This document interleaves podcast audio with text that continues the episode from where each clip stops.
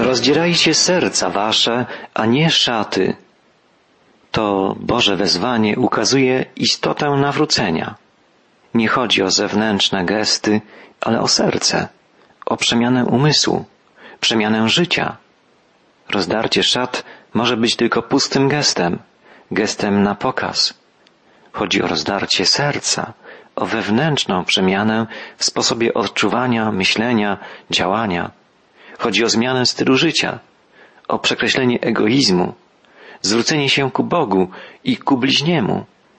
Prorok Joel wzywa, nawróćcie się do Pana, Boga waszego. I zachęca, On bowiem jest łaskawy, miłosierny, nieskory do gniewu i wielki w łaskawości.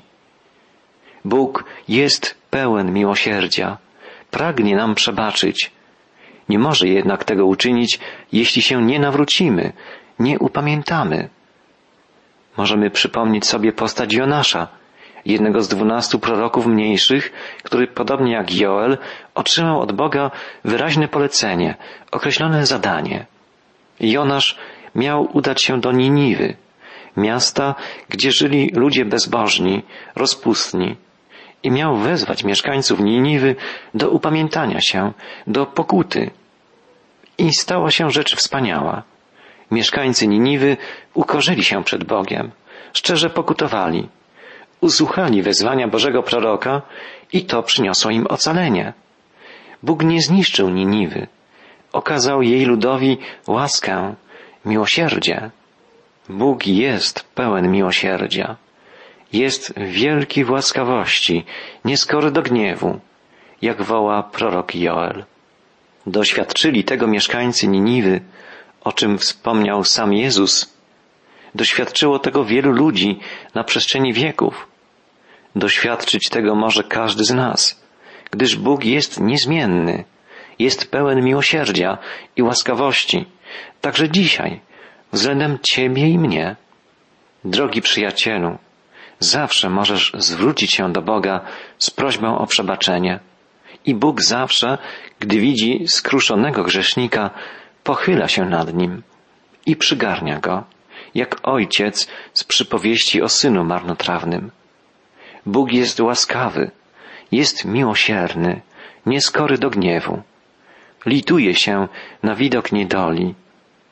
Gdy widzi człowieka uwikłanego w grzech, zniewolonego złem, człowieka, który uświadamia sobie swój stan i zwraca się do niego z prośbą o ratunek, nigdy nie odmawia pomocy. Mocno chwyta dłoń pokutującego i wyciąga go z bagna grzechu. Tak dzieje się zawsze, gdy syn marnotrawny powraca do domu. Zostaje oczyszczony, nakarmiony, ubrany w nową szatę, zaproszony na wspaniałą ucztę, wydaną na jego cześć. Wielka jest radość w niebie z nawrócenia się jednego grzesznika. Jeśli tylko przychodzimy do Boga, naszego niebiańskiego Ojca, ze szczerą skruchą, pokorą, prosząc o przebaczenie, On nas przyjmuje, przygarnia, przytula, bo jest pełen miłosierdzia, wielki w łaskawości i pragnie nas błogosławić, uszczęśliwiać, prowadzić. Prorok Joel woła. Kto wie, może znów pożałuje i pozostawi po sobie błogosławieństwo plonów na ofiarę z pokarmów i ofiarę płynną dla Pana, Boga Waszego. Innymi słowy, Joel zachęca swych rodaków. Wypróbujcie, jak dobry, jak miłosierny jest Pan. Gdy zwrócicie się do Niego, On na nowo będzie Was błogosławił. Ześlę urodzaj na Wasze pola, na Wasze winnice, sady, tak że będziecie znowu z radością składać Mu w świątyni ofiary z pokarmów, ofiary dziękczynienia. Na Syjonie dmijcie wróg, zarządźcie święty post, ogłoście uroczyste zgromadzenie, woła dalej prorok. To wezwanie powtarza się. Już na początku drugiego rozdziału Księgi Joela czytaliśmy Dmijcie wróg na Syjonie, wołajcie na górze mej świętej. A jeszcze wcześniej, w rozdziale pierwszym, zapisane jest wezwanie Zarządźcie święty post, zwołajcie uroczyste zgromadzenie. Teraz prorok Joel woła Na Syjonie dmijcie wróg, zarządźcie święty post, ogłoście uroczyste zgromadzenie. Dźwięk rogu jest sygnałem, by zebrać się w świątyni jerozolimskiej, w domu Bożym. Cały lud ma się tu zebrać, po to, by zwrócić się do Boga z prośbą o przebaczenie, o pomoc, by nasłuchiwać głosu Pana i doświadczać Jego łaski, Jego miłosierdzia, błogosławieństwa. Także i dzisiaj po to spotykamy się w domu Bożym, jako lud nowego przymierza, jako wspólnota wierzących, oczekujących na słowo Pańskie. Prorok Joel wzywa, zarządźcie święty post. W Izraelu poszczono bardzo rzadko. Święta żydowskie były zawsze bardzo radosne, pełne śpiewu, wesela, za wyjątkiem jednego dnia w roku, Jom Kippur. Ale w ciągu całego roku Izraelici przychodzili przed Boże oblicze, by dziękować za Jego błogosławieństwo, za obfite plony, za pomyślność i dostatek. Teraz jednak, ponieważ oddalili się od Pana, muszą zarządzić święty post i przyjść przed Boga w wyciszeniu, w pokorze, wyrażając szczery żal z powodu swego nieposłuszeństwa, odstępstwa. Drogi przyjacielu, jedyna droga dla nas, jako grzesznych, zawodnych ludzi, by zbliżyć się do świętego Boga, to droga pokory, skruchy, droga szczerego wołania, Panie, przebacz mi, oczyść mnie, zmiłuj się nade mną, ogarnij mnie swoim miłosierdziem, swoją łaską. Bóg wysłuchuje prośby skruszonego grzesznika. Nie znosi pychy, dumy, zarozumialstwa. Skłania się ku temu, kto jest świadomy swojej grzeszności, swoich wad, słabości, swej znikomości i kto ze skruchą zwraca się do Niego z prośbą o oczyszczenie. Przypomnijmy sobie postać skruszonego celnika, który nie miał odwagi nawet wejść do świątyni, ale stojąc w przecionku wołał Boże, nie jestem godzien. Bądź miłościw mnie, grzesznemu. Prosił ze szczerą pokorą o przebaczenie i jego modlitwa została wysłuchana. Natomiast nie była Bogu miła modlitwa dumnego faryzeusza, który szczycił się swoimi zasługami, wyliczał swoje osiągnięcia i spoglądając z pogardą na celnika, uważał siebie za o wiele lepszego, za godnego pochwały, nagrody. Drogi słuchaczu, musimy być świadomi, że Bóg patrzy na nas inaczej niż ludzie, niż my sami. Bóg widzi nasze wnętrze, zna nasze myśli, przenika nas i bada. Wie, czy jesteśmy szczerzy, skruszeni, czy zakłamani, dumni, pyszni. On woła, nawróćcie się do mnie szczerze, całym sercem. Wyznajcie swoją grzeszność, okażcie skruchę, a wtedy uchwycę was za rękę, poprowadzę swoją drogą, przemienię was mocą swego ducha.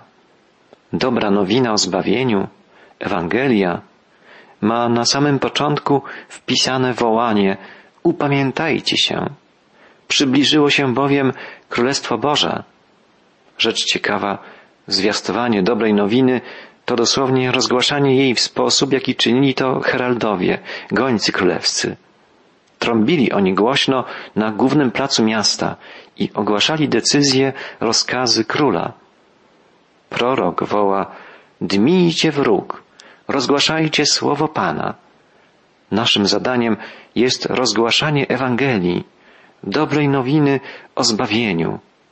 Musimy wzywać do upamiętania, do nawrócenia, bo bez zwrócenia się ku Bogu, bez szczerej pokuty i skruchy, nikt nie może liczyć na Boże miłosierdzie.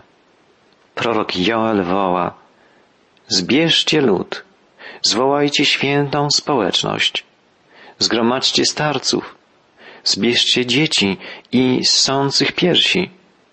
Niech wyjdzie oblubieniec ze swojej komnaty, a oblubienica ze swego pokoju. Prorok wzywa, by do domu Bożego przybyli wszyscy, nawet dzieci i niemowlęta. Karmiące matki powinny zabrać ze sobą swoje maleństwa. Na zgromadzenie powinni też przybyć pan młody i panna młoda, jeśli akurat zostali sobie poślubieni. W Izraelu wesele trwało siedem dni, a po ślubie młodym przysługiwał specjalny rok ochronny, w czasie którego mąż zwolniony był z wielu obowiązków, na przykład z obowiązku wyruszenia na wojnę. Teraz jednak wszyscy powinni zebrać się w domu pańskim. Cały naród powinien zwrócić się do Boga z prośbą o przebaczenie, o miłosierdzie, o błogosławieństwo. Nie zapominajmy, że był to czas wielkiego nieurodzaju, plagi szarańczy, czas Bożego Sądu nad Królestwem Judzkim. Z powodu nieposłuszeństwa Judejczyków Bóg przestał im błogosławić, groził im głód. Prorok wzywa więc wszystkich, by się upamiętali, by zawrócili ze swoich błędnych ścieżek i powrócili ze szczerą skruchą do swego Pana. Joel woła, między przedsionkiem a ołtarzem niechaj płaczą kapłani, słudzy pańscy. Niech mówią, przepuść, Panie, ludowi Twojemu i nie daj dziedzictwa swego na pohańbienie, aby poganie nie zapanowali nad nami. Czemuż mówić mają między narodami, gdzież jest ich Bóg? Naród żydowski do dzisiaj żyje w rozproszeniu, rozrzucony po wszystkich zakątkach świata. Tylko niewielka część Izraelitów powróciła do ojczyzny. Większość Żydów mieszka pomiędzy innymi narodami, często doświadczając niechęci, przemocy, nieraz agresji, pogromów. Antysemityzm narodził się już w Egipcie, gdy tylko lud izraelski rozrósł się do rozmiarów narodu. Potem na przestrzeni wieków, w starożytności, w średniowieczu, współcześnie Żydzi byli dyskryminowani, prześladowani, mordowani, nie tylko w Europie, ale i w Azji, Afryce, niemal we wszystkich stronach świata. Naród ten jest często nierozumiany, źle traktowany, bo jest inny, specyficzny. Dlatego, że Bóg wyznaczył mu szczególną rolę niesienia wszystkim innym narodom Bożego prawa, Bożego Słowa.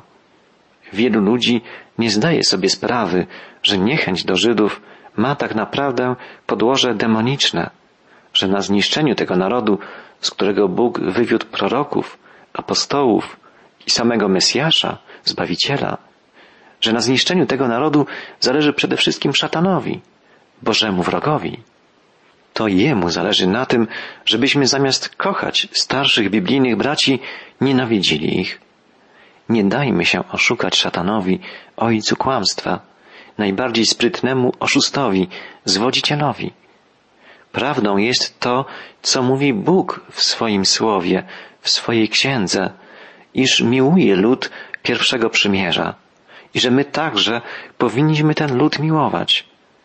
Bóg wielokrotnie obiecuje, że okaże swoją wierność ludowi pierwszego przymierza, że zmiłuje się nad narodem wybranym, sprawi, że nawrócą się do Niego, przyjmie ich w swojej łasce, tak jak okazał ją poganom. Pisze o tym szeroko apostoł Paweł w jedenastym rozdziale listu do Rzymian. Także w księdze Joela, jak u wszystkich innych proroków, znajduje się zapowiedź powrotu Izraela do Boga i do ojczyzny, zapowiedź duchowego przebudzenia wśród Izraela i przyszłego obfitego dla niego błogosławieństwa. Posłuchajmy proroka Joela. I Pan zapalił się zazdrosną miłością ku swojej ziemi i zmiłował się nad swoim ludem. To treść osiemnastego wiersza drugiego rozdziału Księgi Joela, a w następnym, dziewiętnastym wierszu czytamy Odpowiedział Pan i rzekł swojemu ludowi Oto ja posyłam wam zboże i moszcz i oliwę i nasyćcie się nimi i nie wydam was więcej na pohańbienie między poganami. Każdy uważny obserwator dziejów Izraela przyzna, że taki czas jak ten, zapowiadany przez proroka Joela, jeszcze nie nadszedł. Izrael nie przeżywa obfitości i pokoju, mieszkając w swojej ojczyźnie. Otoczony wrogimi narodami, zmaga się, nawet na skrawku przyznanej mu ziemi, z terrorystami, z ciągłym brakiem wody, z suszą, nieurodzajem. Boży prorok zapowiada, że w przyszłości będzie inaczej. Jest to spojrzenie ku czasom ostatecznym, mesjańskim. Joel zapowiada, że nadejdzie czas, gdy Bóg rozprawi się z wrogami swego ludu. I czytamy dalej, tego nieprzyjaciela, co przychodzi z północy, oddalę od was. Wypędzę go do ziemi suchej i spustoszonej. Przednia jego straż obróci się ku Morzu Wschodniemu, a tylna jego straż ku Morzu Zachodniemu. I pozostanie po nim zaduch, i pozostanie zgnilizna, bo bardzo sobie hardo poczynał. W dosłownej interpretacji może chodzić tu o plagę szarańczy, opisywaną wcześniej. Zazwyczaj chmary owadów po dokonaniu dzieła zniszczenia unoszone są przez wiatry ku zachodowi, w stronę Morza Śródziemnego, a pozostała część szarańczy ginie w Morzu Martwym lub na pustyni. W sensie przenośnym, alegorycznym chodzi o rozprawienie się z wrogiem z północy w czasie bitwy zwanej Armagedonem, kiedy pokonani zostaną wszyscy wrogowie narodu wybranego. Prorok Joel woła dalej, nie lękaj się, ziemio, raduj się i wesel, bo wielkie rzeczy uczynił Pan. Nie lękajcie się, polne zwierzęta, bo zielenią pokryło się pastwisko na stepie, bo drzewa znów rodzą owoce. Drzewo figowe i krzew winny plon przynoszą. Ten czas dopiero nadejdzie. Pan uczyni wielkie rzeczy. Cały lud, a nawet ziemia będą się radować, weselić. Zielenią pokryją się pastwiska na stepie. Drzewa będą obficie rodzić owoce. Zwróćmy uwagę, że jest tu mowa o drzewie figowym i o krzewie winnym. A zarówno krzew winny, jak drzewo figowe to często występujące, szczególnie u proroków, symbole Izraela. Bóg sprawi, że ziemia izraelska będzie przypominać ogród Eden. Stanie się tak w czasach mesjańskich, w tysiącletnim królestwie, co zapowiadają także inni wielcy prorocy, jak Izajasz, Jeremiasz, Ezechiel. Posłuchajmy następnych słów proroka Joela. I wy się weselcie, synowie Syjonu, radujcie się w Panu Bogu waszym, bo dał wam według sprawiedliwości deszcz jesienny i deszcz wiosenny, które wylał na was obficie jak przedtem. O deszczu jesiennym i wiosennym, albo wczesnym i późnym, czytamy w wielu miejscach w Biblii. W pięcioksięgu mojżeszowym, w księgach królewskich, w proroctwach Jeremiasza i Ozeasza. Ziemia w Izraelu nie stanie się żyzna i urodzajna, gdy nie będą spadać deszcze jesienne, październikowe, sprawiające, że ziarna posiane na polu mogą zakiełkować i rozpocząć wzrastanie, oraz wiosenne, te, które sprawiają, że ziarna mogą dojrzewać, że plony mogą być obfite. Obecnie deszcze te, szczególnie wiosenne, kwietniowe, są zbyt małe, by zapewnić obfite plony, urodzaj, wesele. Ale Joel zapowiada, że to się zmieni w czasach mesjańskich. Nie lękaj się, ziemio, raduj się i wesel, bo wielkie rzeczy uczyni Pan. Nie lękajcie się, polne zwierzęta, bo zielenią pokryło się pastwisko na stepie, bo drzewa znów rodzą owoce. Drzewo figowe i krzew winny plon przynoszą. I wy się weselcie, synowie Syjonu. Radujcie się w Panu, Bogu waszym, bo dał wam według sprawiedliwości deszcz jesienny i deszcz wiosenny, który wylał na was obficie jak przedtem i będą klepiska napełnione zbożem, a tłocznie będą opływały moszczem i oliwą. Bóg będzie błogosławił swojemu ludowi. Dosłownie, zsyłając urodzaj, dając obfitość plonów i w przenośni, zsyłając przebudzenie, duchowe odrodzenie. Dalej prorok Joel woła i poznacie, że wśród Izraela ja jestem, że jestem Pan, Bóg wasz, a nie ma innego. Lud mój nie zazna więcej zawstydzenia. Wówczas naprawdę będziecie mogli najeść się do sytości i chwalić będziecie imię Pana, Boga waszego, który uczynił wam dziwne rzeczy, a lud mój nigdy nie będzie pohańbiony. I wyleję potem ducha mego na wszelkie ciało, a synowie wasi i córki wasze prorokować będą, starcy wasi będą śnili, a młodzieńcy wasi będą mieli widzenia. Bóg będzie błogosławił swojemu ludowi, zsyłając urodzaj, dając obfitość plonów i zsyłając duchowe odrodzenie, duchowe przebudzenie. Jeszcze wyraźniej ujrzymy to, studiując dalsze proroctwa Księgi Joela.